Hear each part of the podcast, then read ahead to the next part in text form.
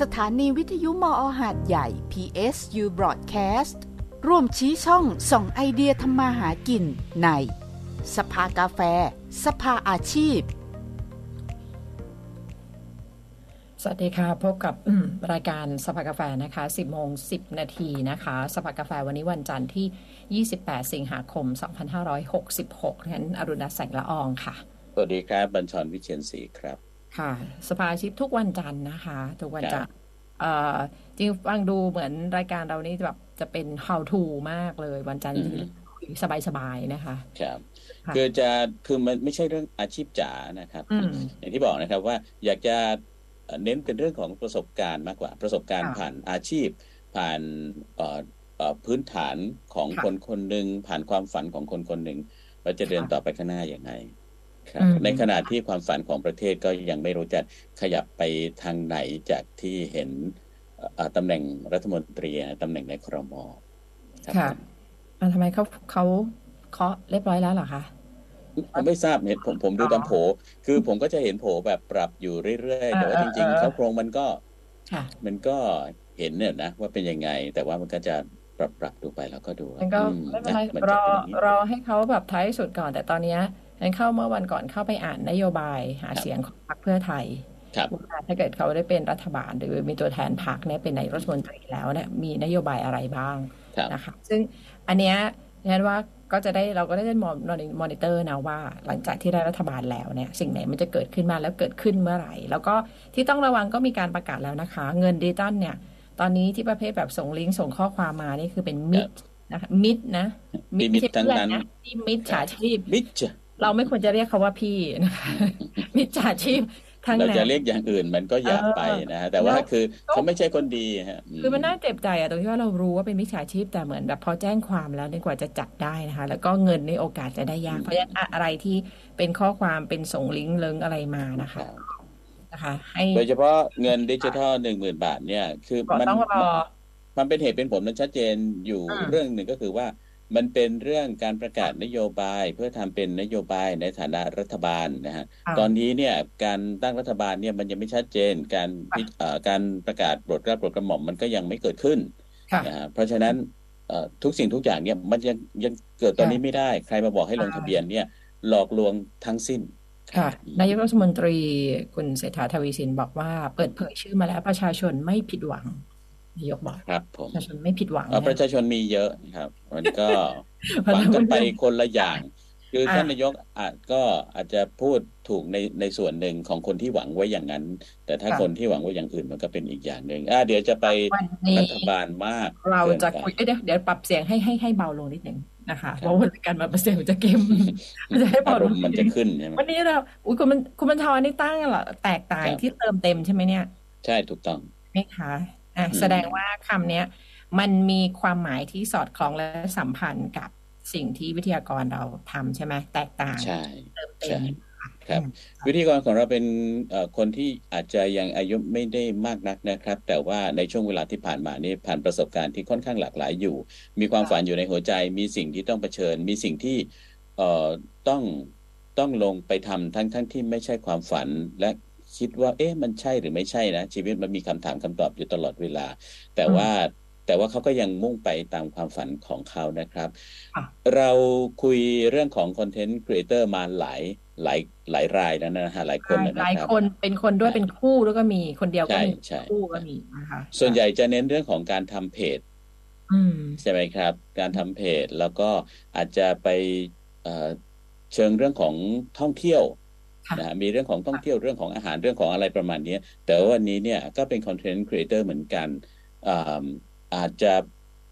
รูปแบบหรือว่าแนวอ่าแนวเนื้อหาเนี่ยจะเป็นอย่างไรมาติดตาม ครับเป็นนักข่าวเป็นนักขายเป็น content creator ด้วยนะครับ แตกต่างที่เติมเต็มวันนี้เราคุยกับ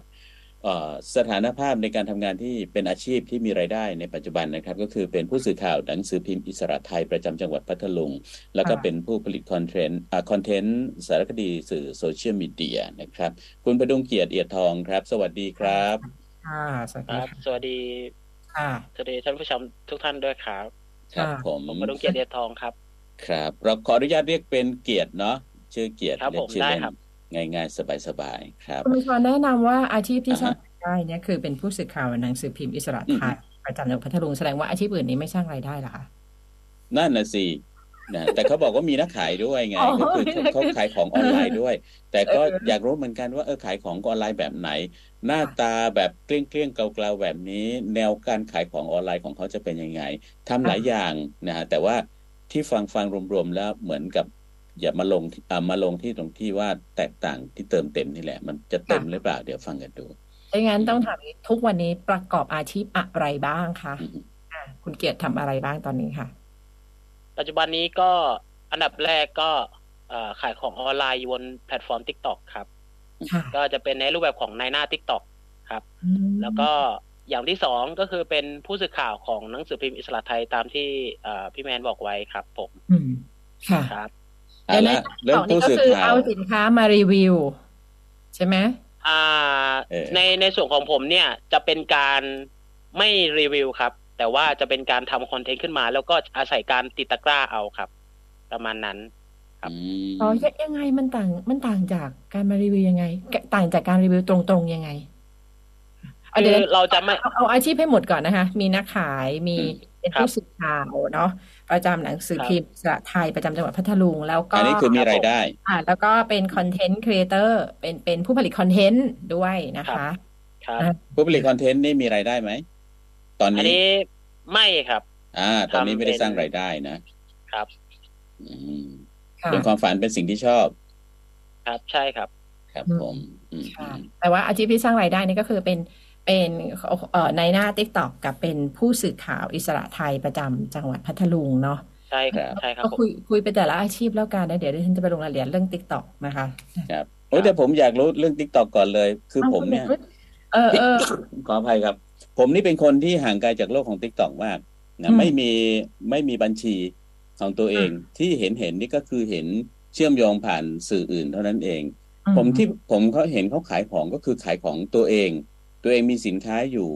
แล้วขาย หรืออีกอย่างหนึ่งก็คือรีวิวเหมือนที่คุณอรุณรัตน์ว่าหรอกแต่ว่าจริงๆแล้วมันมีกี่อย่างอะ เท่าเท่าเท่าที่ตัวทิกตอกที่เขาจะทำรายได้เนี่ยรายได้ยอดวิวด้วยไหมอ่าของ t ิ k t o k เนี่ย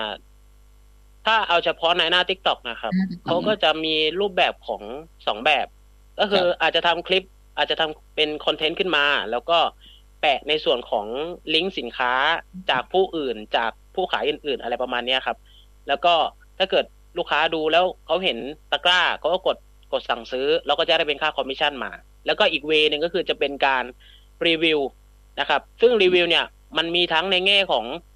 อ่าได้เป็นสินค้าตัวอย่างจากผู้ขายก็คือเหมือนเป็น partner กันอะไรประมาณนี้ครับ แล้วก็อีกส่วนหนึ่งก็คืออาจจะซื้อมาเองรีวิว แล้วก็ติดตะกร้า แล้วก็ถ้าลูกค้าสนใจก็กดซื้อก็เราก็จะได้เป็นค่าคอมมิชชั่นเหมือนกันครับทั้งสามแบบมันเท่ากันไหมอัตรามันเท่ากันไหมเปอร์เซ็นต์อัตราแต่ละร้านไม่เท่ากันครับ บางร้านอาจจะให้สามสิบห้าสิบแล้วแต่ครับ แล้วแต่เขาตกลงแล้วแต่ร้านแต่วิธีการไม่เกี่ยวก็คือแล้วแต่เจ้าของสินค้าว่าจะให้เปอร์เซ็นต์เท่าไหร่อย่างนั้นใช่ไหมคะใช่ครับ ใช่ใช่ใช่ แต่ว่าจะต้องมีผู้ตามในช่องของตัวเอง TikTok ของตัวเองเท่าไหร่คะถึงจะเป็นนายหน้าได้นายหน้าจริง ๆ ถ้าเกิดเอา standard วิธีธรรมดาเลยก็ ถ้าผมจำไม่ผิดคือผู้ follow ต้องประมาณพันคนครับพอๆกับไลฟ์เลย แต่ว่าในแง่ถ้าเกิดว่าเราอาจจะ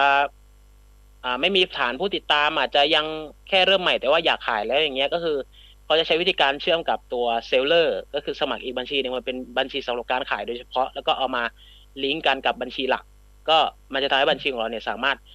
ติดตะกร้าได้ทำเป็นนายหน้าได้ครับผมไลฟ์สดได้โดยที่ไม่ต้องถึงพันคนครับ แต่มันก็จะมีข้อจำกัด มีข้อจำกัดแตกต่างกันระหว่างถึงพันคนกับเชื่อมต่อกับ seller อยู่ครับอ๋อไม่เหมือนกันนะคะ เดี๋ยวอาชีพที่คุณเกียรติเริ่มตั้งแต่เมื่อไหร่ เอาง่ายๆ ตอนนั้นแม้แต่คนโด่งดังอย่างเช่น ขออ้างคุณวูดดี้ยังมารีเวนี่เลยเจนจำจำได้ขาตั้งกล้อง ขาตั้งกล้องขายตรง แล้วแต่ว่าคนจะชอบขายแบบสไตล์ไหน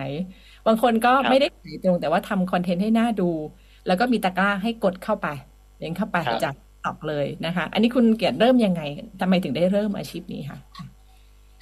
ส่วนตัวมันเริ่มตอนที่ผมกำลังจะออกจะกำลังจะลาออกจากงานประจำครับ แล้วทีนี้มีอ่าผู้ใหญ่ท่านหนึ่งที่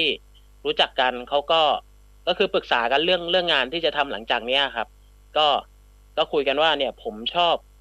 อมีความสามารถเรื่องแบบชอบตัดต่อวิดีโอถ่ายทำอะไรประมาณนี้ครับ แล้วก็มีประสบการณ์ขายของออนไลน์มาบ้างนิดๆหน่อยๆช่วงที่ว่าช่วงช่วงช่วงพลิกผันชีวิตประมาณก่อนหน้านี้นะครับ แล้วทีเนี้ยผู้ใหญ่ท่านนี้เขาก็เลยแนะนำมาว่างั้นลองขายออนไลน์ดูไหมลองกลับมาทำดูเอาความสามารถตรงเนี้ย มาใช้มาผนวกเอาเพื่อลองขายดูไหมอะไรประมาณนี้ครับ แล้วก็ท่านก็เลยพาไปดู เรียกว่าพาไปดูหน้างานพาไปดูร้านค้าต่างๆ ในหาดใหญ่อะไรอย่างเงี้ยครับ แบบไปดูร้านที่ท่ารู้จักว่าอ่าเขาขายกันยังไงเขาเขามีการหารกำไรยังไง แบบดูหน้างานดูองค์ประกอบทุก ๆอย่าง แล้วก็ให้ผมกลับมาคิดว่าผมจะเอายังไงต่อ แล้วก็พอกลับมาคิดปุ๊บมีความรู้สึกว่า มันมีลู่ทางมันมีมีมีมีอะไรที่มันน่าจะไปได้ ก็คือเอาความชอบของเราลองมาผนวกดูเอามา balance กันให้มัน ให้มันเป็นจุดขายแล้วก็อาศัยการลองผิดลองถูกเอาทีหลังเอาบางส่วนด้วยครับ แล้วก็แต่ช่วงแรกเนี่ย จะยังไม่ได้เริ่มจากนายหน้า TikTok ครับ ช่วงแรกก็คือเริ่มจากการขายของของตัวเองก่อน ตอนแรกไปเปิดในในลาซาด้าครับ ช่วงนั้น แต่ว่าด้วยปัญหาต่างๆ นานา แล้วก็บังเอิญช่วงนั้นสิ่งที่เรียกว่านายหน้า TikTok เนี่ยมันมันเพิ่งเกิดพอดี แล้วผมผมเกิดความสนใจตรงที่ว่า มันมีข้อดีอย่างหนึ่งคือเราไม่ต้องไม่ต้องสต็อกสินค้านะครับ แล้วก็เราไม่มีข้อจำกัดเรื่องสินค้าที่เราขาย คือเราจะนึกอยากเปลี่ยนตามกระแสเปลี่ยนตาม อ่าเขาเรียกว่าไปขายอีกอย่างหนึ่งที่กำลังมาก็ได้ ใช่ใช่ครับ คือเราสามารถพลิกผันไปตามแนวทางตลาดได้เรื่อยๆ โดยที่เราไม่จำเป็นจะต้องแบบสต็อก หรือว่าลงทุนอะไรมากมาย ก็เลยมีความรู้สึกว่า เออ มันมันน่าจะเวิร์กกว่า มันน่าจะมีมีมีความแบบยืดหยุ่นในการขายมากกว่า ครับ แล้วก็เลยลองลองดู แต่ว่าว่าตอนแรกอาชีพการขายนี่คือไปหาสินค้ามา แล้วไปขายในลาซาด้าเราไปหามา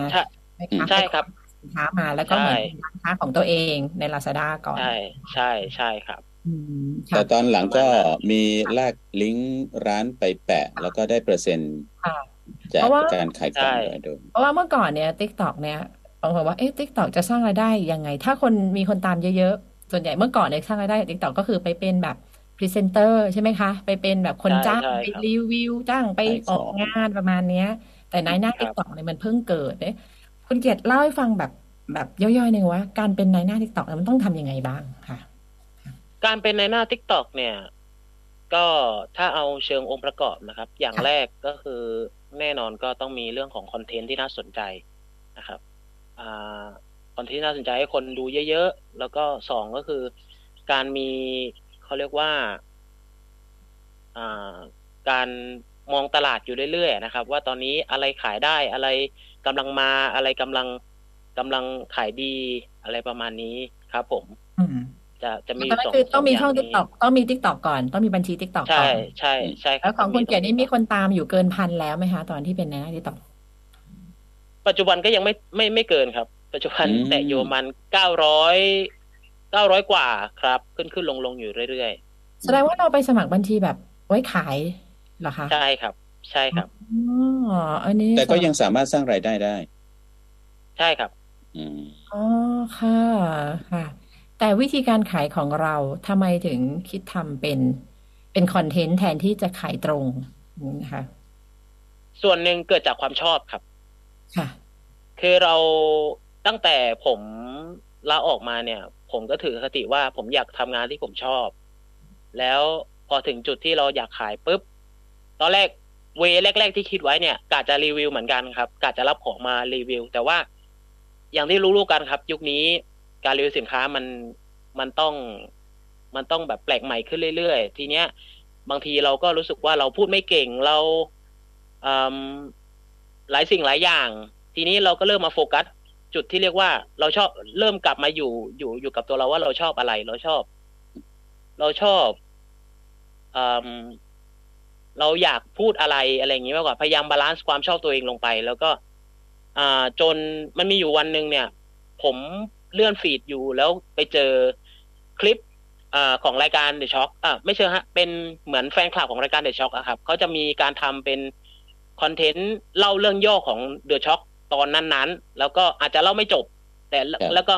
ปักหมุดไว้ว่า เดี๋ยวไปดูต่อในคลิปนี้ชื่อนี้ชื่อนี้ เรามีความรู้สึกว่าเราชอบอ่าน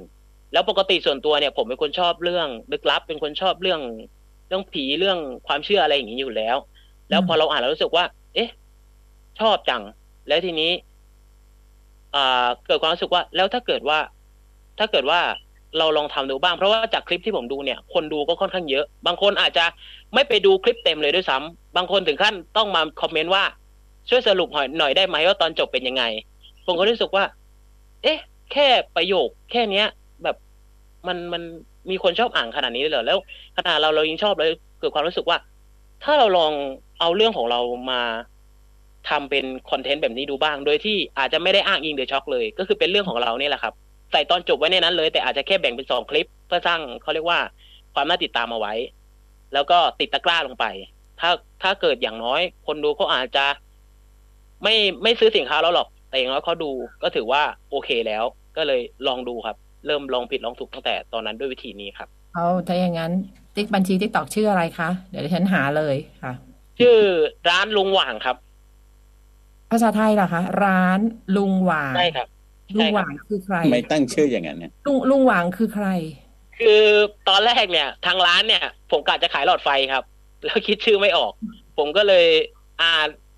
แสงสว่างก็เลยอ่าร้านลุงหว่างกันแล้วกัน ก็เลยตั้งไว้ประมาณนี้ก่อนครับ แล้วทีนี้พอเชื่อมบัญชีเสร็จปุ๊บก็เปลี่ยนชื่อไม่ได้ ก็เลย ใช้ชื่อนี้ยาวเลยครับ ผมอ๋อร้านลุงหว่างตอนนี้อันนี้ร้านลุงหว่างที่แอดอังเคิลหว่างใช่ครับใช่ไหมใช่ครับ ซึ่งมีคนตามไม่ถึงพันมันเก้าร้อยหกสิบแค่นั้นเอง ใช่ไหมคะ ใช่ครับ ใช่ครับนะงั้นไปดูโพสต์ปักหมุดนะคะ ขายอะไร โอ้ขายหลายอย่างเลยนะ มีสเปรย์เคลือบเงา อันนี้กระบอกฉีดน้ำสามในหนึ่งผ้าคลุมมอเตอร์ไซค์อ่านะคะที่นั้นแล้วก็ทีนี้ทีนี้ เพิ่งทำใช่ไหมคะ อันนี้มีหนึ่งสามสิบเพิ่งทำไหมเพิ่งทำมานานแค่ไหนแล้วคะใช่ครับ อ่า ประมาณ สาวสองสามเดือนสามสี่เดือนครับ ประมาณสี่เดือนอ่าครับ ขายได้บ้างไหมขายได้ไหมคะได้ครับ แต่เป็นช่วงมันจะค่อยๆขยับขึ้นมานะครับ ช่วงแรกๆอาจจะเงียบๆเลย แต่ก็จะค่อยๆขยับขึ้นมาเรื่อยๆประมาณนั้นครับ ก็อาศัยอาศัยลองผิดลองถูกมาเรื่อยๆครับ คือในคอนเทนต์มีสองแบบนะ เล่าเรื่องผี เล่าเรื่องตำนานโน่นนี่นั่นกับขายของด้วย ใช่ไหมคะ ใช่ครับทำไมจะต้องมีสองอย่างอยู่ในอยู่ใน TikTok ของตัวเองคะอ่าเป็นการมันเป็นความชอบนั่นแหละฮะส่วนหนึ่งคือเป็นความชอบเราพยายามเอาความชอบมาเป็นมาเป็นเพราะว่าขายช่องนี้นี่เริ่มต้นตรงที่ความชอบใช่ครับความชอบพยายามทำยังไงอยู่ ใช่ครับทำยังไงก็ได้ให้มันให้ความชอบมันเป็นเงินขึ้นมาได้อะครับประมาณนั้นอ๋อค่ะ คือมาติดตามช่องนี้นอกจากได้ฟังเรื่องลึกลับเรื่องผีเรื่องอะไรแล้ว ก็มีสินค้าให้ดูด้วยอะไรอย่างนี้ใช่ไหมคะ ให้ซื้อให้อุดหนุนด้วยใช่ครับกำลังนึกถึงอะไรนะหนังขายยา อะไรนะอารมณ์ประมาณนั้นใช่ไหมอารมณ์หนังขายยาใช่ไหมใช่ใช่ครับใช่เพราะว่ากำลังเพลินเพลินเพลินนะอุ้ยมีขายยาแล้วยานู่นยานี่ คุณมาชอนดูในไลฟ์นะคะ จะเห็นภาพลองดูนะ ก็คือจะมีคอนเทนต์ทั้งเล่าเรื่องลึกลับนะ แล้วก็จะมีที่แบบขายของแล้วก็มีตะกร้าให้แบบกดเข้าไปนะคะ เออ แล้วก็นี่คือรายได้บวกกับสิ่งที่ตัวเองชอบเข้ามา แล้วตอนนี้มี เอ่อขายเนี่ยเราเราจำได้ไหมคะว่า คนที่กดอันแรกเนี่ยเขาซื้ออะไรของเราตอนนั้น กรี๊ดไหมตอนที่ว่ามีคนแบบโอ้ยกดตะกร้าแล้วแบบ เขาซื้อของเราแล้วอะไรเงี้ยค่ะก็เป็นความรู้สึกที่ตะลึงเหมือนกันครับ ตอนนั้นผมจำได้ว่า เป็นรองเท้าบูทเด็กครับอครับ เป็นรองเป็นเป็นเป็นเป็นอ่ารองเท้าบูทเด็กสำหรับลุยฝนนะครับ ซึ่งวันนั้นเนี่ย ด้วยความที่ผมช่วงนั้นผมผมเองก็เพิ่งเริ่มทำนะครับ ผมก็ยังไม่ค่อยเข้าใจระบบอะไรมากแล้วทีนี้ ก็ ก็ทำอาศัยทำขยันทำไปก่อน โดยที่ไม่ได้ดูว่าคนจะซื้อไหมยังไงคือไม่ไม่ได้ดูเลย ก็ขยันทำขยันติดตะกร้าทำทำทำทำไป จนมีอยู่วันหนึ่งเนี่ย ผมก็เอะใจว่าเอ๊ะไอ้ค่าคำว่าค่าคอนคอมมิชชั่นนี่คืออะไร อืมก็กดเข้าไปดู ปรากฏว่ามันก็มียอดเด้งขึ้นมา ผมไม่แน่ใจว่าราคาตอนนั้นมันสองร้อยเจ็ดสิบเก้าบาท หรือสักเท่าไหร่ไม่แน่ใจแต่ว่า คือเด้งเป็นยอดเงินขึ้นมาผมก็เฮ้ได้เงินด้วยกี่บาทใช่ ตอนนั้นเนี่ยราคาของมันสองร้อยเจ็ดสิบเก้าครับ แต่ว่าพอไปคิดค่าคอมจริงๆเนี่ยมันแค่ประมาณยี่สิบกว่าบาท ได้เลยไหมหรือว่ามันต้องรอแบบรอประมาณเจ็ดวันครับเจ็ดเจ็ดแปดวันหลังจากลูกค้าแบบ confirm ทุกสิ่งทุกอย่างแล้วไม่ตีกลับไม่อะไรอย่างเงี้ยครับ ก็คือเราก็ทาง TikTok ก็จะอ่าให้มาครับ ไปเข้าที่ไหนฮะอ่า ตอนแรกมันจะอยู่ในบัญชีเราก่อนครับ เราต้องเราต้องโอนเอาเองทีหลัง โอนจากบัญชี TikTok เข้าบัญชี ส่วนตัวของเราอ่าแล้วเราไปแล้วมันหาหาสินค้ายังไงคะหมายถึง TikTok จะมีคลังสินค้าให้เราว่าเราจะไปขายอะไรอย่างนั้นหรือเปล่าคะใช่ครับ TikTok จะมีจะมีในส่วนของสิ่งที่เรียกว่าตลาดสินค้าก็คือเขาก็จะมีเป็นช็อปใหญ่ ๆ เลยครับ เป็นช็อปใหญ่ ๆ ให้เราเลือกดูว่า เราอยากขายอะไรแล้วก็จะระบุไว้เลยว่าสินค้าแต่ละชิ้นเนี่ย ค่าคอมมิชชั่นเท่าไหร่ครับ แล้วก็มีแม้กระทั่งว่าจัดอันดับไว้ให้เลยว่าตอนนี้สินค้าอะไรกำลังมาแรง สามารถเลือกเอาไปใช้ได้เลย เลือกเอาไปเอาไปติดตะกร้า เลือกเอาไปโปรโมทได้เลยครับ แล้วก็นอกจากนั้นเนี่ย ทุกผมไม่แน่ใจว่าเดี๋ยวนี้ยังยังมีอยู่หรือเปล่าคือทุกทุกทุกทุกเดือนทุกทุกทุกทุกสองเดือนไม่แน่ใจนะครับ ทางทิกตอกก็จะมีออกเอ่อเป็นคูปองมาให้ ก็คือให้เราเนี่ย ใช้เป็นส่วนลดในการซื้อสินค้ากรณีอยากรีวิวนะครับ ซื้อเป็นสินค้ามามารีวิว ลงในช่อง ก็ได้เหมือนกันเป็นเป็นก็เรียกว่าเป็นตัวอย่างสินค้าครับ ผม มาใช้อย่างนั้นเหรอคะ ใช่ครับ มาใช้มารีวิวอะไรประมาณนี้ครับผม นี่คือก็เป็นพนักงานมาพนักงานขายประจำบริษัท TikTok นะใช่ไหมคะคือได้สิทธิพิเศษในการซื้อสินค้าที่ราคาถูกกว่านะเพราะว่ามันมีคูปอง ใช่ครับ ใช่ครับจะมารีวิวครับ ยากไหมคะขั้นตอนระดับแบบเด็กประถม เรียนรู้ได้ไหมไอ้องค์ความรู้การจะเป็นในหน้าแบบที่คุณเกียรติทำเนี่ยจริง ๆ จะว่ายากไหม การทำเนี่ยน่าจะไม่ยากครับ แต่มันน่าจะยากตรงที่ว่าเราจะทำยังไงให้มันขายได้ แล้วก็เราจะดูยังไงว่ามันจะแมสหรือเปล่าอย่างนี้มากกว่าครับ เพราะว่าตลาดสินค้ามันมีมีขึ้นมีลงอยู่เรื่อยๆ เดี๋ยว อันนั้นเป็นกระแสเดี๋ยวอันนี้เป็นกระแสเราก็ ถ้าเกิดบางทีเราช้าแค่นิดเดียวเนี่ย คนอื่นก็เอาส่วนแบ่งไปหมดแล้วครับ เราก็ต้องแบบติดตามตลาดตลอดคือว่าถ้าอาศัยการครับเชิญเชิญค่ะเชิญค่ะ ครับ หมายถึงว่าถ้าเกิดอาศัยการดูอยู่ตลอดว่า ว่าว่าตอนนี้มันกำลังไปที่ทางไหนอะมันน่าจะน่าจะน่าจะน่าจะง่ายอยู่ แต่ว่ามันจะมีอีกเวนึงก็คือ เล่นของแปลกไปเลย ก็มีครับ แต่อาจจะต้องเขาเรียกว่ามีคอนเทนต์ที่มัน เอ่อน่าสนใจกว่าอีกนิดนึงประมาณนั้นครับครับดูเหมือนว่าสิ่งสำคัญในอย่างนี้ก็คือว่าต้องต้องตามกระแสให้ทันใช่ใช่ครับคือคุณต้องเอ่อติด เกาะติดอะกระแสแบบโซเชียลอะคือท่านถามคำถามนี้เพราะว่าท่านว่ามันเป็นเครื่องมือและช่องทางสำหรับคนที่มีทุนไม่มากใช่ไหมคะเหมือนที่อย่าบอกว่าไม่ต้องสต็อกของไม่ต้องซื้อของมากองเอาไว้ไม่ต้อง แล้วถ้าถึงระดับเด็กเรียนรู้ได้อะ สิ่งเหล่านี้มันควรจะถูกสอนนะเห็นว่าถูกสอนหรือสร้างกระบวนการเรียนรู้ให้ ให้ให้ตั้งแต่แบบไม่ต้องรอโตเหมือนเราแล้วค่อยมาเรียนรู้อะในโรงเรียนเลยว่างั้นใช่ไหมจริงจริงคุณประชรแล้วมันช่วยพ่อช่วยแม่ช่วยอะไรได้ แล้วก็ก็มันมันเป็นโอกาสอะที่ที่ที่เขาจะสามารถแบบมีรายได้ ครอบครัวมีรายได้ได้เนี่ยนะคะเห็นว่ามันมันส่วนจะขายได้ขายไม่ได้ อันนั้นก็มันก็ก็มีอีกปัจจัยแต่ว่าแค่เรียนรู้แบบวิธีการขั้นตอนแบบนี้เห็นว่ามันเป็นโอกาสอะ อืมซึ่งซึ่งแบบนี้ต้อง ต้องมีวิทยากรที่อยู่ในอยู่ในสนามนั้นจริง ๆ นะฮะการจัดการเรียนการสอนก็ต้องเป็นแบบที่อาจจะไม่ใช่ครูเป็นเป็นผู้สอนโดยตรง แต่ว่าทำให้เกิดการเรียนรู้แบบนี้ให้ได้ค่ะแล้วแล้วตอนนี้คุณเกียรติพอมามาเป็นนักเห็นโอกาสอะไรอยู่ตรงนี้ แล้วก็อยากจะจะพัฒนาตัวเองหรือเห็นแบบช่องทางอะไรที่มันเริ่มชัดขึ้นแล้วรู้สึกว่า เฮ้ยนี่แหละ มันใช่สิ่งนี้แหละ ที่ฉันฉันมาถูกทางแล้วอะไรเงี้ยนะคะ ก็ ก็คงจะมาจากยอดขายแล้วมั้งครับ แล้วก็จะมีอีกส่วนหนึ่งก็คือไอ้ส่วนเรื่องเล่าที่เราเล่าด้วย เรามีความรู้สึกว่าพอเราเห็นลูกค้าชอบเอ่อผู้ชมเขาชอบ เราก็มีความรู้สึกว่า คือยอดวิวเยอะ แล้วก็การยอด engagement เยอะ แล้วก็สินค้าเราขายได้เราก็รู้สึกว่าเนี่ยแหละ คือความชอบที่มันสร้างเงินให้ให้เราได้ประมาณนั้นไปหามาจากไหนเรื่องผงเรื่องผีเนี่ยเรื่องลึกลับ จริงๆเก้าสิบเปอร์เซ็นก็เรื่องแต่งครับ แต่เป็นการแต่งจากประสบการณ์ที่เราไปตามสถานที่ต่างๆ ซึ่งมันจะต่อยอดมาจากจากในส่วนของอ่าเป็นผู้สื่อข่าวแล้วก็ในส่วนของคอนเทนต์ครีเอเตอร์ครับ การไปตามสถานที่ต่างๆ การสอบถามจากผู้คนแถวๆนั้น ความสนใจด้วยบางส่วนอะไรประมาณนี้ครับผม ตกลงที่เล่าเรื่องผีเนี่ย ไม่ได้เอา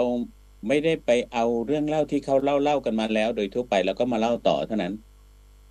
แต่เป็นเหมือนกันประมาณ ใช่ครับสิบเปอร์เซ็นเนี่ย จะเป็นเรื่องจริง แล้วก็อีกเก้าสิบเปอร์เซ็นในในในในในช่องเนี่ย ก็จะเป็นเรื่องเล่า แต่ผมก็จะไม่ได้บอกว่าอันไหนเป็นเรื่องเรื่องเล่าหรือเรื่องจริง หรือเรื่องที่ต่อเล่าต่อกันมาประมาณนั้นครับเป็นคล้ายๆการเล่าเรื่องแต่งเรื่องสั้นเอออย่างนึงผ่านการเล่า ใช่ไหมก็คือจริงๆเป็นเรื่องแต่งจากจินตนาการของเรา สมมุติว่า เอาอย่างเช่นยังไง ไปไปพักที่โรงแรมนี้แล้วก็มีบรรยากาศแบบนี้ แต่จริง ๆ ไม่เจออะไรหรอก แล้วเอามาแต่งต่ออย่างนั้นเหรอใช่ครับ บางส่วนจะเป็นอย่างนั้น แบบบางทีเราเราไปถึงแล้วเรารู้สึกว่า บรรยากาศมันได้เลยมัน ถ้าเราก็เราก็นึกแบบถ้านึกตามพล็อตหนังผีเฮ้ยจังหวะนี้มันต้องมีแบบนี้จังหวะนี้มันแล้วเกิดความมันเป็นไอเดียครับเรารู้สึกว่าเฮ้ย มันน่าจะเล่าก็เลยลองลองลองเอามาเล่าดูประมาณนั้นครับเคยมีคนนี้ก็คือหลอกผีตัวเองนะเคยมีคนถามไหมนี่เรื่องจริงหรือเปล่าครับพี่อะไรเงี้ย เคยมีถามไหมคะเคยเคยมีครับ เคยมีเคยมีคลิปหนึ่งเนี่ย มีคนมาถามผมว่าเอ่ออันนี้เดอะช็อกตอนที่เท่าไหร่อะพี่ มีคนคอมเมนต์ถาม ผมก็บอกว่า อ๋อ ไม่หรอกครับ ประมาณนั้นครับ อ๋อ ค่ะ เออ เพราะว่าคือมันต้องยึดอย่างนี้ เรื่องลึกลับบางอย่างอะพอยุคสมัยมันเปลี่ยนอะมันยากแล้ว สมมติว่าเป็นผีต้นกล้วยอย่างเงี้ย คุณแล้วยุคนี้กล้วยมันหายากแล้วอะสตอรี่ผีต้นกล้วยมันกับยุคนี้มันอาจจะไม่ใช่แล้วไงมันก็ต้องเปลี่ยนตามสมัยไงเรื่องเล่าที่คนอื่นเขาเล่ามาแล้วเนี่ยมันก็ซ้ำก็ซ้ำใช่ใช่ใช่ค่ะ แล้วก็ความอะไรนะเขาเรียกว่า เออเขาเรียกว่าความ ความคอนเน็กระหว่างคนรุ่นหนึ่งกับผีอะกับอีกคนรุ่นหนึ่งมันไม่เหมือนกันนะ มันต่อกันไม่ติดใช่ไหมถ้าเกิดถ้าเกิดมันไม่ร่วมสมัยเออนะคะ แต่ว่าอันเนี้ยอันนี้คือชอบเลย แล้วก็โคเอนเกจเมนต์ก็ดีด้วย แล้วเราก็ได้ขายแบบสินค้าด้วยนะคะ อ่า อันนี้ครับผมค่ะคืองานนักข่าวหน่อย อ่าค่ะ อ่างานนักข่าวนี้คือเป็นงานที่ได้รายได้ดักเลยใช่ไหมครับ ครับผมปัจจุบันใช่ครับ อืม เป็นยังไงทำการทำข่าวนี้ทำข่าวแนวไหนอย่างไร เข้าไปทำได้อย่างไร แล้วก็ต้องพูดถึงคุณเกียรติพูดหลายครั้งเรื่องลาออก หลังจากที่ลาออกจากงานเนี่ยอยากรู้เหมือนกันว่างานนั้นคืออะไร แล้วทำไมลาออกสำหรับงานนักข่าวนะครับ ก็เป็นส่วนใหญ่ผมจะทำเกี่ยวกับในแง่ของสกู๊ปเกี่ยวกับเรื่องราววิถีชีวิตประวัติศาสตร์ แล้วก็ อาจจะมีเรื่องความเชื่อบ้าง อันนี้จะเป็นเรื่องจริงนะครับ ไม่ใช่เรื่องแต่ง เรื่องความเชื่อเนี่ยจะเป็นจะเป็นเรื่องที่ตามตำนานตามสถานที่ต่างๆ อาจจะเป็นวัดอาจจะเป็นสิ่งศักดิ์สิทธิ์ต่างๆนานา แล้วก็อาจจะมีวาไรตี้อื่น ๆ อย่างเช่น เรื่องของอวกาศอะไรอย่างนี้แล้วแต่แล้วแต่แล้วแต่เล่มนะครับ แล้วแต่แนวทางแต่ละเล่ม แต่หลักๆ ส่วนใหญ่ก็จะเป็นสิ่งที่มันเกี่ยวกับเรื่องราววิถีชีวิตที่มันมันดีต่อสังคมครับ ประมาณนั้น อย่างเช่นบุคคลที่น่าสนใจงานกิจกรรมที่น่าสนใจ ประมาณนั้นครับผม ก็จะแบบเอามาบอกรูปแบบ อ่า รูปแบบคือบอกว่าเป็นสื่อ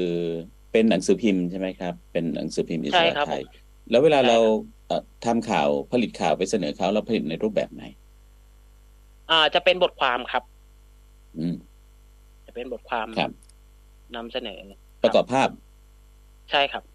อืมฐานของคุณเกียรตินี้มันเกี่ยวข้องกับภาพยังไงเรียนมาทางไหน ผมเรียนสื่อสารมวลชน คณะสื่อสารมวลชนมหาวิทยาลัยรามคำแหงสงสงขลาสงขลาครับอ๋อครับ เด็กรามสงขลาครับผมครับ แล้วก็ มันต้องเรียนอะไรบ้างนี่ครับสื่อสารมวลชนของของรามคำแหงสื่อสารมวลชนก็จะเรียนเรียนตั้งแต่เบสิกของสื่อสารเลยครับ ตั้งแต่การสื่อสารเบื้องต้น วิทยุกระจายเสียงต่างๆนานา แล้วก็ไล่ระดับไปจนถึงขั้นของจรรยาบรรณสื่อ แล้วก็เรื่องของ อืมอ่า เกี่ยวกับจริยธรรมอะไรประมาณนี้ครับผมครับ อืมครับ แล้วการถ่ายภาพล่ะการถ่ายภาพ ก็อาศัยความชอบครับ ศึกษาเพิ่มเติมเอง ครับลองผิดลองถูกเอาประมาณนั้นครับ ผมต้องมีส่งโปรเจกต์อะไรไหมคะเรียนที่รามคำแหงเนี่ยออืม ไม่มีครับ ส่วนใหญ่ก็จะเคยแค่อ่านหนังสือแล้วไปสอบช่วงปลายภาคช่วง final ครับ อ๋อ แสดงว่าเน้นก็คือเรียนภาคทฤษฎีใช่ไหมคะอันนี้ค่ะ ใช่ครับ ดูเหมือนจะสนใจเป็นผู้สื่อข่าวมาอยู่แล้วตั้งแต่ตั้งแต่ต้น ใช่ครับ อืมครับ แล้วได้ทํำไหมเอ้ย เดี๋ยว เริ่มต้นนะเริ่มต้น อ่าใช่ตอนนี้ทำตอนนี้ทำเออเริ่มต้นแหละครับ พอพอจบ หรือพอพ้นภาระจากตัวการเรียนแล้ว อ่าตอนนั้นยังครับ ช่วงนั้นผมไปเป็นทหารครับผมอ๋อครับ ช่วงแต่ว่าช่วงช่วงที่เรียนอยู่เนี่ย ก็คือจะเป็นช่วงที่ผมทำหนังสั้นส่งประกวดอะไรประมาณนี้ทำหนังสั้นเขียนเรื่องสั้นส่งประกวดอะไรอย่างนี้อยู่อยู่บ่อยๆ แล้วก็พอหลังจากพ้นเรื่องเรียนมาเนี่ย ก็ผมก็ไปเป็นทหารอยู่หนึ่งปีครับ คือเกณฑ์หลังจากนั้น ครับเป็นเกณฑ์ทหาร ครับ แล้วก็หลังจากนั้นเนี่ยหลังจากนั้นมาเนี่ยก็ไม่ได้แตะอะไรตรงนั้นอีกเลย ก็คือกระโดดมาทำงานรับจ้างรายวันเลยครับ งานลักษณะไหนงานงานที่มาทำไม่ใช่งานทางสื่อเลยนะ เป็นงานภายในร้านขายของชนิดหนึ่งกันแล้วกันครับ ผมอ๋อครับครับ ก็จะเป็นงานอ่ายกแบกหามทั่วไปอะไรประมาณนี้ครับ อืม เป็นงาน เป็นงานใช้แรงงานมากกว่า ใช่ครับมากกว่าที่จะใช้ทักษะอะไรอย่างอื่นตอนนั้นทำไมถึงเลือกงานนี้ ช่วงนั้นมันไม่มีทางเลือกครับพี่ ช่วงนั้นช่วงนั้นหลังจากปลดทหารมาเนี่ย สิ่งแรกที่เจอคือโควิด ครับ แล้วอย่างที่สองเนี่ย ผมยังเรียนไม่จบนะครับ ตอนนั้นผมเหลืออีกค่อนข้างจะหลายวิชาเลยที่จะที่จะต้องเรียนแต่ด้วยที่ว่าเราเจอภาวะโควิด แล้ว มันด้วยสภาวะแวดล้อมสภาวะแวดล้อมตอนนั้นนะครับ คนรอบๆตัวเราเนี่ยเขามีงานทำเราสิ่งที่เราเห็นนะครับ ตอนนั้นด้วยความที่เราก็ไม่ได้ไม่ได้มีอะไรแนะนำเท่าไหร่ เราเห็นเพื่อนเขามีมีรถมีบ้านตามตามสูตรนะครับ มีรถมีบ้านมีมีนู่นมีนี่แล้ว แล้วเราหันกลับมามองตัวเองว่า ยังไม่มีอะไรเลยก็เลย เรียกว่าตัดสินใจพลาดก็แล้วกันครับ เราก็เลยรู้สึกว่าค งไม่เอาแล้วแหละอะไรที่แบบว่างานความชอบตรงนี้ก็คือคิดว่า มันไม่ได้มันไม่ได้เงินทันทีเราหน้ามือตามัวเรารู้สึกว่าเราอยากได้เงินเลย เราก็เลย ไม่ไม่เลือก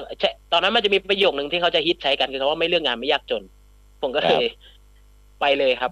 ไปไปสมัครร้านนี้เลยครับอ๋อแล้วก็ได้พบว่าไม่ชอบจริง ๆ ใช่ครับ จริง ๆ ไม่ชอบตั้งแต่แรก แต่ด้วยความที่เรารู้สึกว่าไหนๆก็มาแล้ว เราก็อยากจะ ไปให้สุด แล้วก็ใช้คำว่าพยายามปรับตัวมาเรื่อยๆตลอดสามปีครับ แต่ว่าสุดท้ายมาถึงจุดหนึ่งก็ ไม่ใช่ เป็นงานที่ได้รายได้ คิดว่าดีไหมคิดว่าพอใช้ได้ไหมสำหรับตอนนั้นถ้าเทียบกับรูปแบบงานก็กับค่าใช้จ่ายต่างๆ ก็เรียกว่าแค่เดือนชนเดือนก็แล้วกันครับแสดงว่ามันมาจากการไม่มีทางเลือกนี่เอง เพราะว่าข้อจำกัดในการที่จะมีรายได้ของเราใช่ไหมครับใช่ครับ อ่าก็เปลี่ยนเราไม่ใช่ ไม่ใช่ตัวฉันแน่ๆงานนั้น ครับมาเข้าสู่การเป็นนักข่าวเลยไหมช่วงแรกก็เป็นเนี่ยครับขายของออนไลน์เป็นนายหน้าก่อนช่วงแรกครับ ผมแล้วก็ อ่า พอเราเริ่มรู้สึกว่า อ่า จริงๆอยากย้อนย้อนไปก่อนจะเป็นก่อนจะเป็นขายของนะครับ ผมเปิดเพจ เพจหนึ่งชื่อว่ารูทเจ็ดสิบเจ็ดนะครับก็มันมันเกิดเหตุจากที่ว่าผมไปบวชช่วงที่ผมทำงานได้ประมาณเกือบสามปีเนี่ย ผมก็มีจังหวะนึงผมไปบวชแล้วผมรู้สึกว่าอ่ามันเป็นจุดที่เหมือนถ้าให้นึกภาพเนี่ย เหมือนเราย้อนกลับไปสู่จุดศูนย์นะครับ จุดที่มันไม่มีอะไรเลย จุดที่มันไม่ต้องรู้สึกอะไรเลยแล้ว แล้วเรารู้สึกว่า ที่ผ่านมาเราทำอะไรอยู่นะสามปี แบบ พอได้บวชแล้วมันมันเงียบมันสงบมันทุกอย่างแล้วรู้สึกว่า เราไม่เคยเจออะไรแบบนี้มาตลอดสามปีเลยแล้ว แล้วที่ผ่านมาสามปีเราทำอะไรอยู่แล้ว เราจะแก่ตายไปกับสิ่งสิ่งนี้จริงเหรอเราเราเราชอบอะไรเราเราเราอยากทำอะไร ทุกอย่างมันก็เริ่มนึกตั้งแต่ตอนนั้น แล้วก็พอพอศึกมาปุ๊บผมก็เริ่มลิสต์เลยว่าผมอยากทำอะไร อะไรคือสิ่งที่ผมทำแล้วผมมีความสุขที่สุด แล้วแน่นอนครับ เรื่องเงินเป็นเรื่องสำคัญ การที่จะทำสิ่งที่เราชอบ แต่มันไม่มีเงินเนี่ย มันก็เป็นไปไม่ได้ใช่ไหมครับ เราก็ต้องกินต้องใช้ ผมก็ตั้งคำถามว่า แล้วถ้าเราทำในสิ่งที่เราชอบ แล้วเราได้เงินเราจะต้องทํำยังไงแล้วหลังจากนั้นก็เริ่มวางแผนทุกสิ่งทุกอย่าง โดยที่เริ่มจากการเปิดเพจที่ชื่อว่ารูทเจ็ดสิบเจ็ดก่อน มันเป็นคอ่า เป็นเพจที่เกี่ยวกับเรื่องราวของแบบเดียวกับที่ลงในหนังสือพิมพ์เลย ก็คือเกี่ยวกับ ผมจะไปถ่ายทำวิถีชีวิต คนในชุมชนตามสถานที่ต่างๆที่ผมอาจจะผ่านไปอาจจะแค่บังเอิญผ่านไปแต่ถ้าผมรู้สึกว่าผมสนใจผมก็จะสัมภาษณ์เขามาลงในเป็นมาทำเป็นวิดีโอ ซึ่งก็คือความชอบของเราอยู่แล้ว แล้วก็เอามาลงในเพจแบบฟรีๆโดยที่ไม่คิดเงินนะครับทีนี้พอเริ่มทำทำเพจมาสักพักเราเริ่มเราเริ่มมั่นใจแล้วว่าโอเคเราชอบตรงนี้จริง ๆ ตอนนั้นยังไม่ลาออกนะครับ ทีนี้ก็คืออ่าเริ่มส่งคลิปเนี่ยให้กับผู้ใหญ่ท่านหนึ่งเขาได้ดูว่าเนี่ย ผมกลับมาทำวิดีโอแล้วนะครับ ก็ท่านเขาก็โอเค แล้วก็คุยไปคุยมาก็ เริ่มคุยกันเรื่องเราออกจากงาน ครับแล้วท่านก็เลยแนะนำเรื่องการขายแล้วก็เป็นจุดเริ่มต้นของการเป็นในหน้าทิกตอกครับผม หลังจากนั้นก็ พอเป็นในหน้าทิกตอกมาระยะหนึ่งเนี่ย ก็ทางเพจรู้เจ็ดสิบเจ็ดผมก็ทำไปด้วยนะครับ แล้วก็มีโอกาสไปต่างสถานที่มากขึ้น จากตอนแรกผมจะทำแค่ในบริเวณจังหวัดพัทลุงสงขลาหัดใหญ่ ผมก็เริ่มมีโอกาสได้ไปต่างจังหวัดไปดูวัฒนธรรมใหม่ๆ ในในต่างจังหวัดมากขึ้น แล้วก็มีโอกาสได้รู้จักกับทางบกสารพิมพ์อิสระไทยนะครับ และท่านก็เห็นจังหวัดที่ผมเนี่ยเรียกว่าสัมภาษณ์ สัมภาษณ์เขาเรียกว่าเป็นผู้รู้นะครับแล้วท่านก็เลยเกิดความสนใจก็เลยลองพูดคุยกันดู แล้วก็เป็นจุดเริ่มต้นของการเรากำลังทำงานเพื่อไปลงเพจของเรารู้เจ็ดสิบเจ็ด แล้วก็เจ้าของหนังสือพิมพ์เห็นการทำงานของเรา ใช่ครับก็เลยสนใจ ครับผมเรียกว่าเข้าไปทำงานโดยไม่ได้ตั้งใจไปสมัครโดยตรง ใช่ครับ ครับแต่ว่ารุ่นสิบเจ็ดเนี้ยก็ก็ทำเพจนี้ยังยังไม่ได้เกิดรายได้อะไรใช่ไหมคะตอนตอนนี้ใช่ครับตัวเองชอบนะคะค่ะรุ่นเจ็ดสิบเจ็ดทำไมถึงชื่ออย่างนั้น มันมาจากคำว่าหมุดครับ หมุดที่เราปักหมุดเวลาเราสั่งไลน์แมนนะครับ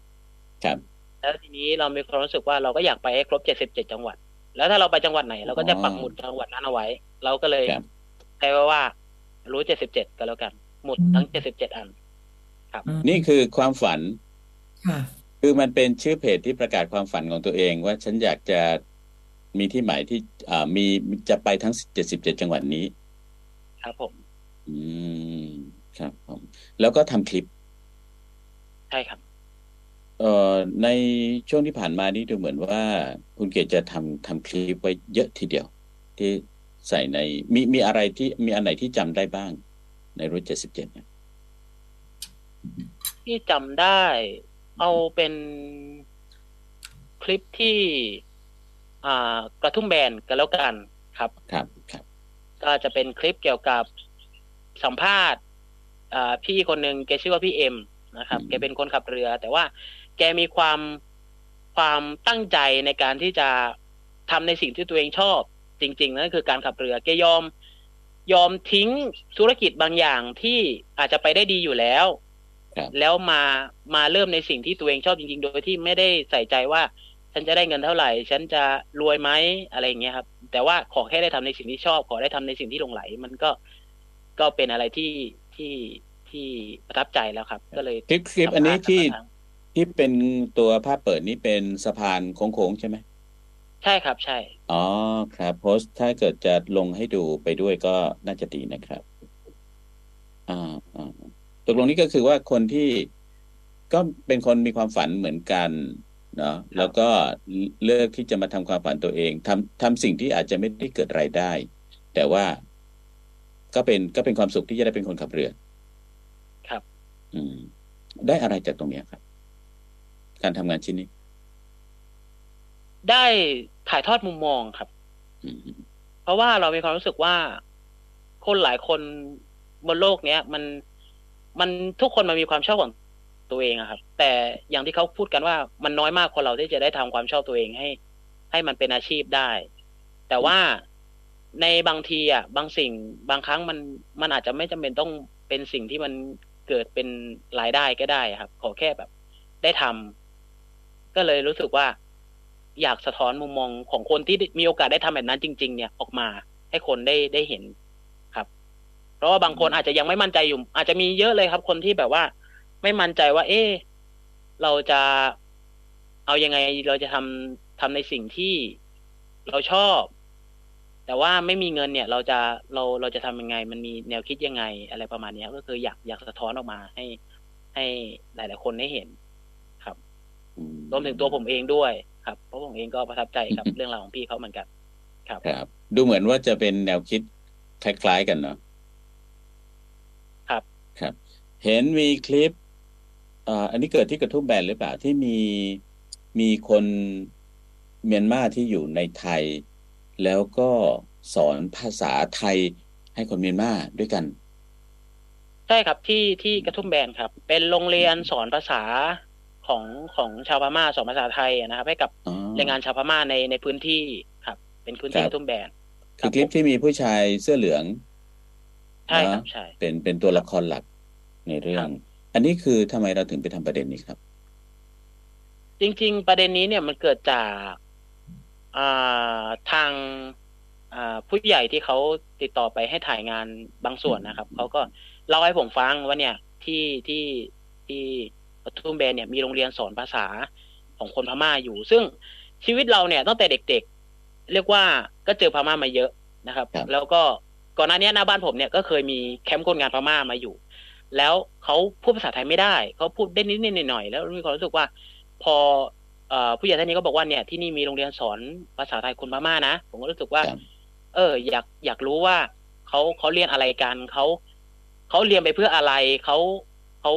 คาดหวังอะไรจากจากการที่ได้เรียนภาษาไทย เพราะว่าเขามาแค่ทำงาน แล้วก็เขาก็เหมือนจะในความคิดผมนะผมรู้สึกว่าเขาก็มีสังคมของเขาเพราะว่าเขาก็อยู่กันเป็นกลุ่มถูกไหมครับ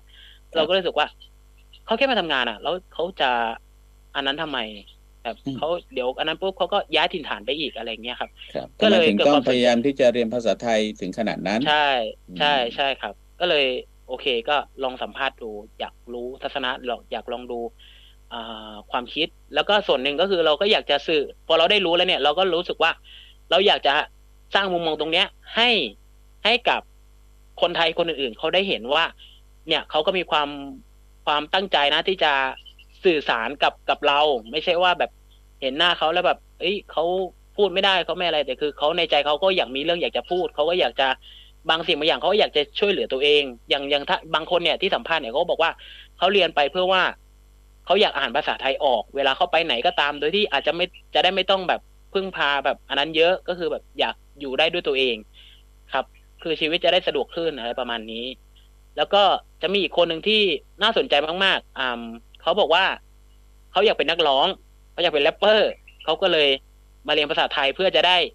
ร้องเพลงได้คล่องขึ้นอะไรประมาณนี้ครับ มันก็คือเป็นอีกส่วนนึงก็เป็นคนสัญชาติเมียนมาแต่ว่าไม่ได้อยากจะเป็นแรปเปอร์พม่าอยากจะเป็นแรปเปอร์ไทยใช่ครับเขาอยากร้องเพลงได้เขาอยาก อ่า ส่วนหนึ่งคือมันเป็นความฝันของเขาแล้วก็เขาก็อยากอ่าสร้างอาชีพจากตรงนี้ด้วยครับ ก็เลยมาเรียนก็รู้สึกว่ามันเป็นเรื่องราวที่ที่ดีครับ เป็นมุมมองที่ดีก็เลยอยากจะนำเอามานำเสนอครับผมเขาเขาแถมอีกเรื่องหนึ่งอันนี้ได้ได้เห็นมาแล้วก็รู้สึกว่ามันใกล้ตัวคนหัดใหญ่ค่อนข้างเยอะเลย เกียรเป็นคนที่ไหนนะครับ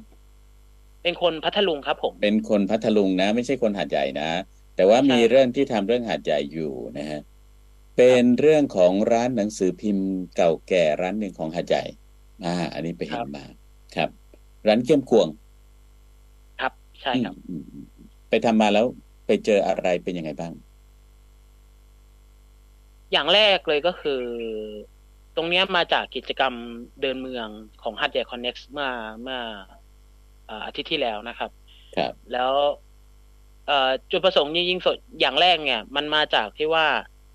อ่ามันเป็นเราพอเราทำงานหนังสือพิมพ์เนี่ย มันเราเจอคำถาม เราเจอคำถามจากคนอื่นว่า ทำงานหนังสือพิมพ์หรอ ยุคนี้สื่อสิ่งพิมพ์มันจะมันจะตายแล้วนะ มันมันมันจะมันจะหมดแล้วนะ จะจะดีหรออะไรประมาณนี้ ผมก็เลยเกิดความรู้สึกว่า แล้วทำไมมันต้องมันต้องมันต้องมันต้องหายไปด้วยอะทีนี้พอเกิดเกิดคำถามปุ๊บเรารู้สึกว่า แล้วตอนนี้มันยังเหลือที่ไหนอยู่บ้าง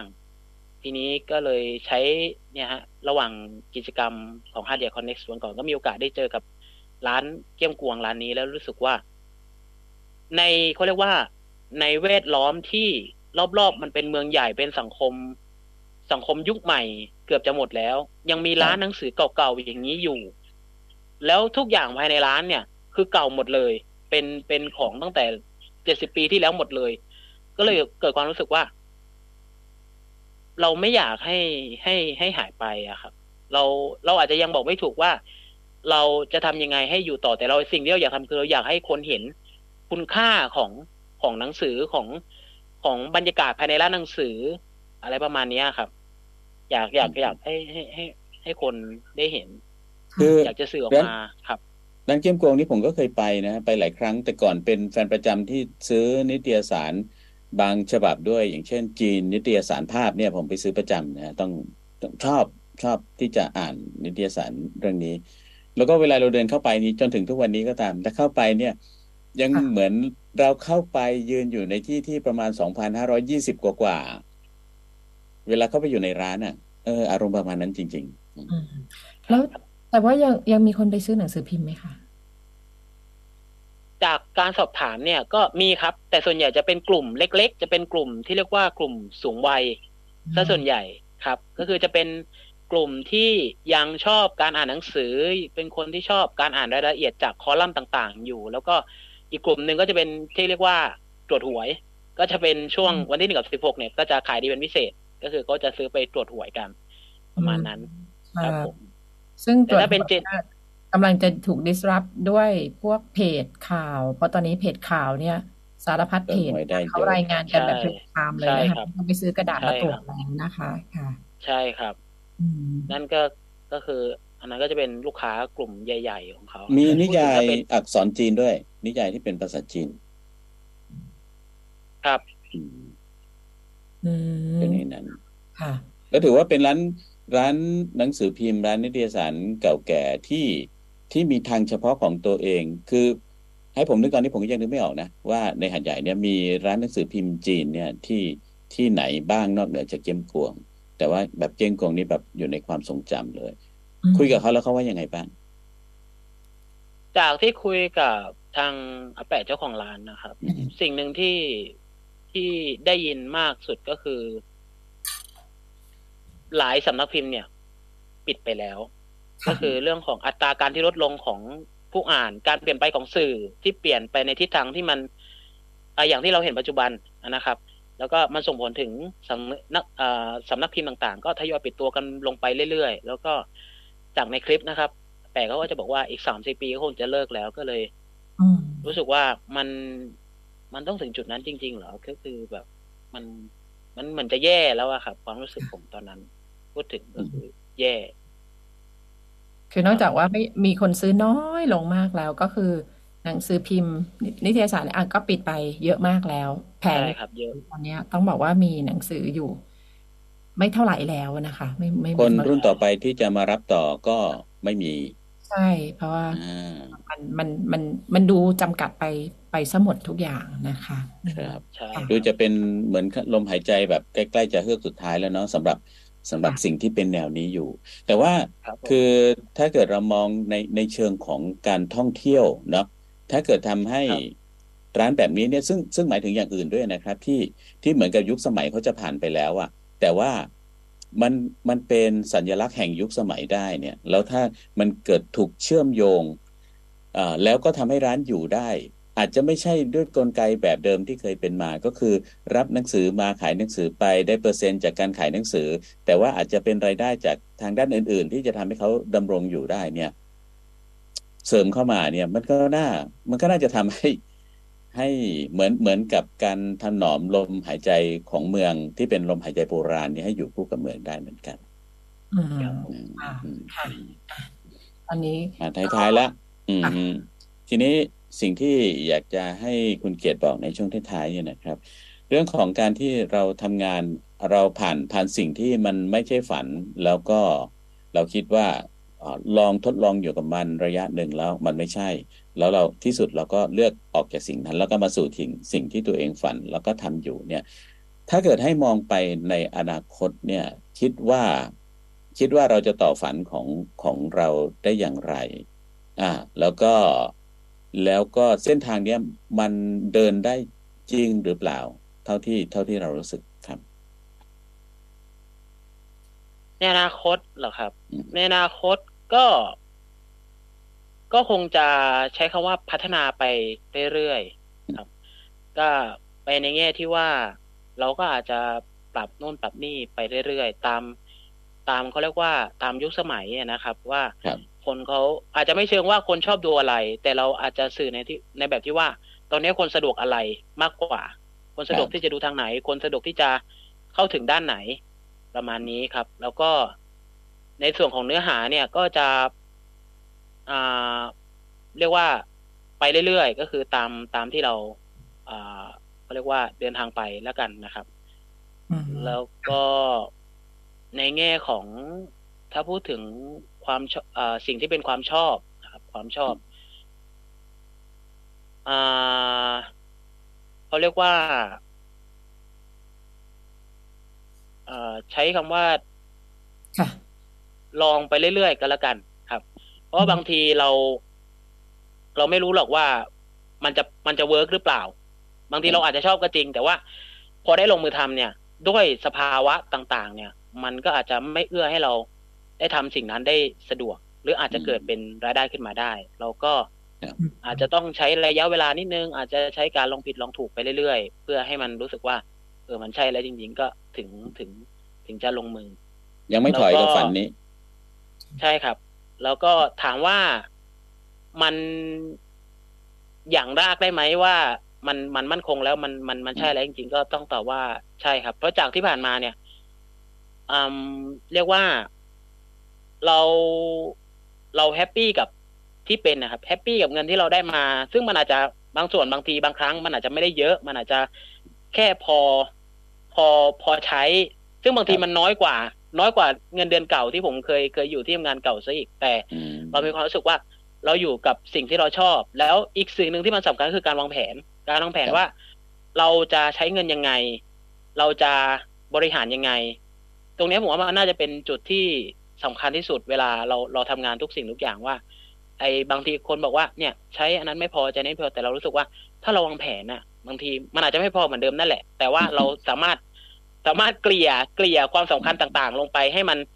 ให้มันอยู่ในระดับระดับที่เรารู้สึกว่าเราพอใจได้ประมาณนั้นครับ คือมันอาจจะไม่ถึงขั้นว่าแบบทำแล้วแบบต้องปังต้อง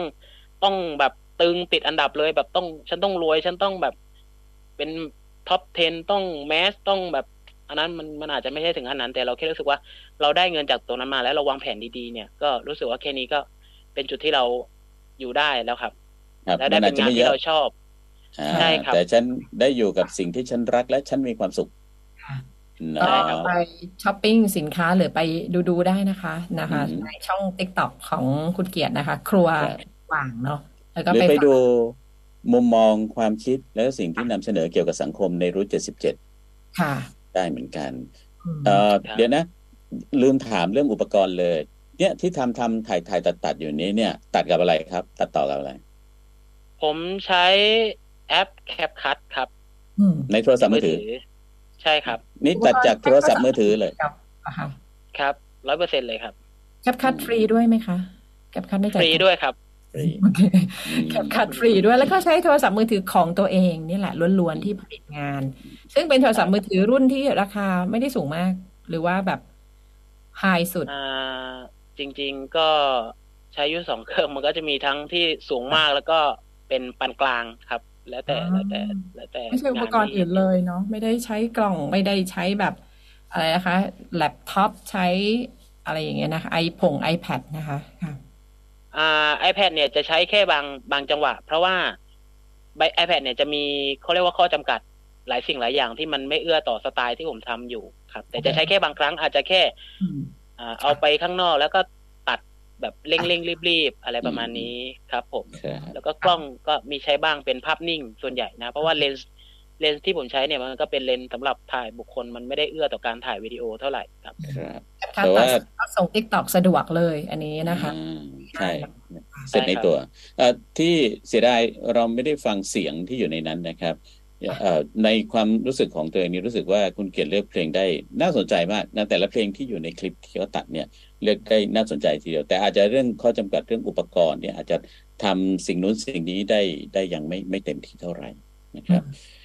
นี่คือเรื่องราวที่เราคุยกันของชีวิตคนที่เลือกที่ณปัจจุบันนี้เป็นนักข่าวด้วย เป็นนักขายด้วย แล้วก็เป็นคอนเทนต์ครีเอเตอร์ด้วยนะครับ บางอย่างก็ได้เงิน บางอย่างก็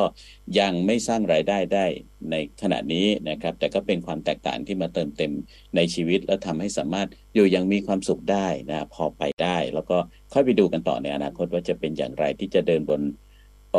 เส้นทางฝันเส้นทางนี้ครับ คุณประดุงเกียรติเอียดทองครับผู้สื่อข่าวหนังสือพิมพ์อิสระ ไทยนะซื้อผู้สื่อข่าวหนังสือพิมพ์อิสระไทยประจำจังหวัดพัทลุง แล้วก็ผู้ผลิตคอนเทนต์สารคดีสื่อโซเชียลมีเดียครับ ผมเป็นจอมนิชันศรีคุณอรุณรัตน์แสงละออง ลาไปพร้อมกับวิทยากรครับ ขอบคุณมากครับ สวัสดีครับ สวัสดีครับสวัสดีครับ สถานีวิทยุมอหาดใหญ่ PSU Broadcast ร่วมชี้ช่องส่องไอเดียทำมาหากินใน สภากาแฟ สภาอาชีพ